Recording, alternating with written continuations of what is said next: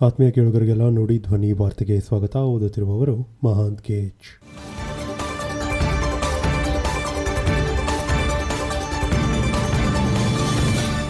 ಈಗ ಈ ದಿನದ ಪ್ರಮುಖ ಸುದ್ದಿಗಳು. ಕಾಂಗ್ರೆಸ್ ತೊರೆದ ಗೋವಾ ಮಾಜಿ ಸಿಎಂ ಲೂಯಿಜಿನೋ ಫೆಲೆರೋ, ಟಿಎಂಸಿ ಸೇರ್ಪಡೆ ಸಾಧ್ಯತೆ.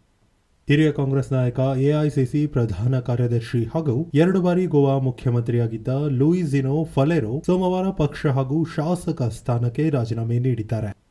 ತಮ್ಮ ಸ್ಥಾನಕ್ಕೆ ರಾಜೀನಾಮೆ ನೀಡುವ ಮೊದಲು ಪಶ್ಚಿಮ ಬಂಗಾಳ ಮುಖ್ಯಮಂತ್ರಿ ಮಮತಾ ಬ್ಯಾನರ್ಜಿ ಅವರನ್ನು ಫಲೆರೋ ಹೊಗಳಿದ್ದು, ಮಮತಾ ಬ್ಯಾನರ್ಜಿ ನರೇಂದ್ರ ಮೋದಿ ಅವರಿಗೆ ಕಠಿಣ ಸ್ಪರ್ಧೆ ನೀಡಿದ್ದಾರೆ.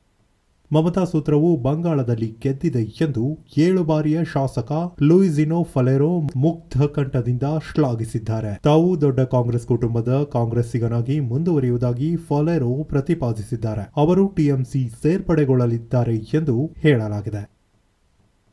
ಎಸ್ಬಿಐ ಗಾತ್ರದ ಕನಿಷ್ಠ ನಾಲ್ಕು ಐದು ಬ್ಯಾಂಕುಗಳು ದೇಶಕ್ಕೆ ಬೇಕು, ನಿರ್ಮಲಾ ಸೀತಾರಾಮನ್. ಹೆಚ್ಚುತ್ತಿರುವ ಡಿಜಿಟಲೀಕರಣ ಸೇರಿದಂತೆ ವೇಗವಾಗಿ ಪರಿವರ್ತನೆ ಹೊಂದುತ್ತಿರುವ ಆರ್ಥಿಕತೆಯ ಅಗತ್ಯಗಳನ್ನು ತಲುಪಲು ದೇಶಕ್ಕೆ ಭಾರತೀಯ ಸ್ಟೇಟ್ ಬ್ಯಾಂಕ್ ಗಾತ್ರದ ಕನಿಷ್ಠ ನಾಲ್ಕರಿಂದ ಐದು ಬ್ಯಾಂಕುಗಳು ಅಗತ್ಯವಾಗಿವೆ ಎಂದು ಹಣಕಾಸು ಸಚಿವೆ ನಿರ್ಮಲಾ ಸೀತಾರಾಮನ್ ಹೇಳಿದ್ದಾರೆ. ಭಾರತೀಯ ಬ್ಯಾಂಕ್ ಸಂಸ್ಥೆಯ ಎಪ್ಪತ್ನಾಲ್ಕನೇ ವಾರ್ಷಿಕ ಸಾಮಾನ್ಯ ಸಭೆಯಲ್ಲಿ ಭಾನುವಾರ ಮಾತನಾಡಿದ ನಿರ್ಮಲಾ ಸೀತಾರಾಮನ್, ಕೊರೋನಾ ವೈರಸ್ ನಂತರದ ಜಗತ್ತಿನಲ್ಲಿ ಭಾರತದ ಬ್ಯಾಂಕುಗಳು ಇತರೆ ಅನೇಕ ದೇಶಗಳಿಗಿಂತಲೂ ಬೇಗನೆ ಡಿಜಿಟಲೀಕರಿಸಿದ ವ್ಯವಸ್ಥೆಯನ್ನು ಅಳವಡಿಸಿಕೊಂಡಿವೆ.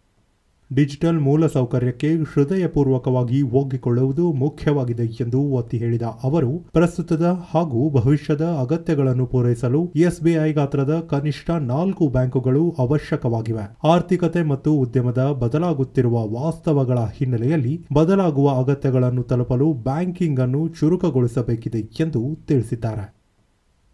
ರಾಜ್ಯದ ಆರು ನಗರಗಳಲ್ಲಿ ವಿಧಿ ವಿಜ್ಞಾನ ಪ್ರಯೋಗಾಲಯಗಳ ಸ್ಥಾಪನೆ ಸಿಎಂ ಬೊಮ್ಮಾಯಿ ಪೊಲೀಸ್ ಅಪರಾಧ ಪ್ರಕರಣಗಳ ತ್ವರಿತ ಪತ್ತೆ ಮತ್ತು ತನಿಖೆಯ ವೇಗ ಹೆಚ್ಚಿಸಲು ರಾಜ್ಯದ ಕಲಬುರಗಿ, ಹುಬ್ಬಳ್ಳಿ, ಧಾರವಾಡ, ಮೈಸೂರು ಹಾಗೂ ಇತರ ಪ್ರಮುಖ ನಗರಗಳಲ್ಲಿ ಒಟ್ಟು ಆರು ವಿಧಿ ವಿಜ್ಞಾನ ಪ್ರಯೋಗಾಲಯಗಳನ್ನು ಸ್ಥಾಪಿಸಲಾಗುವುದು ಎಂದು ಮುಖ್ಯಮಂತ್ರಿ ಬಸವರಾಜ ಬೊಮ್ಮಾಯಿ ಹೇಳಿದ್ದಾರೆ.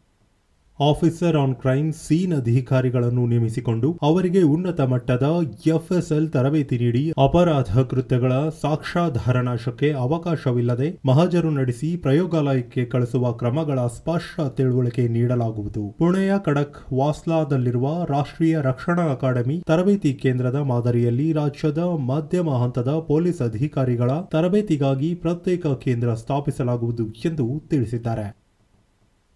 ಕೈಗಾರಿಕೆ, ಉದ್ದಿಮೆ, ಅದಾನಿ ಹಾಗೂ ಅಂಬಾನಿಗೆ ಗುತ್ತಿಗೆ, ಕೋಡಿಹಳ್ಳಿ ಚಂದ್ರಶೇಖರ್ ಆಕ್ರೋಶ. ದೇಶದಲ್ಲಿ ಕೈಗಾರಿಕೆ ಉದ್ದಿಮೆಯನ್ನು ಅದಾನಿ ಹಾಗೂ ಅಂಬಾನಿಗೆ ಗುತ್ತಿಗೆ ನೀಡುತ್ತಿರುವುದು ಹಾಗೂ ಮಾರಾಟ ಮಾಡುತ್ತಿರುವ ಪ್ರತಿಕ್ರಿಯೆ ನಡೆಯುತ್ತಿದೆ ಎಂದು ರೈತ ಮುಖಂಡ ಕೋಡಿಹಳ್ಳಿ ಚಂದ್ರಶೇಖರ್ ಆರೋಪ ಮಾಡಿದ್ದಾರೆ. ಭಾರತ ಬಂದ್ ಹಿನ್ನೆಲೆಯಲ್ಲಿ ಬೆಂಗಳೂರಿನಲ್ಲಿ ನಡೆದ ಪ್ರತಿಭಟನೆಯನ್ನು ಉದ್ದೇಶಿಸಿ ಮಾತನಾಡಿದ ಅವರು, ಇವತ್ತು ದೇಶಾದ್ಯಂತ, ಕರ್ನಾಟಕದಾದ್ಯಂತ ಬಂದ್ ನಡೆಯುತ್ತಿದೆ. ಆದರೆ ಸರ್ಕಾರ ಹಠಕ್ಕೆ ಬಿದ್ದು ಬಸ್ ಓಡಿಸುತ್ತಿದ್ದಾರೆ. ಭಾರತ ಸರ್ಕಾರದ ಅಜೆಂಡಾ ಕಂಪನೀಕರಣ. ಕೈಗಾರಿಕೆ, ಉದ್ದಿಮೆ, ವಾಣಿಜ್ಯವನ್ನು ಅದಾನಿ, ಅಂಬಾನಿಯವರಿಗೆ ಗುತ್ತಿಗೆ ಕೊಡುವ ಅಥವಾ ಮಾರುವ ಪ್ರಕ್ರಿಯೆ ಆಗುತ್ತಿದೆ, ಎಂದರು. ಇದಿಷ್ಟು ಈ ದಿನದ ನಮ್ಮ ಪ್ರಮುಖ ಸುದ್ದಿಗಳು. ಆತ್ಮೀಯರೇ, ನಮ್ಮ ನುಡಿ ಧ್ವನಿ ವಾರ್ತೆಯನ್ನು ನೀವು Google Podcast, Anchor FM, Breaker, Pocket Casts, Radio Public, Spotify ಹಾಗೂ ಕಾಪಿ ಆರ್ಎಸ್ಎಸ್ ಆಪ್ಗಳಲ್ಲೂ ಆಲಿಸಬಹುದು. ನಮ್ಮ ನಾಳೆಯ ಸುದ್ದಿಗಳೊಂದಿಗೆ ಮತ್ತೆ ಭೇಟಿಯಾಗೋಣ. ಅಲ್ಲಿಯವರೆಗೆ ನಮಸ್ಕಾರ.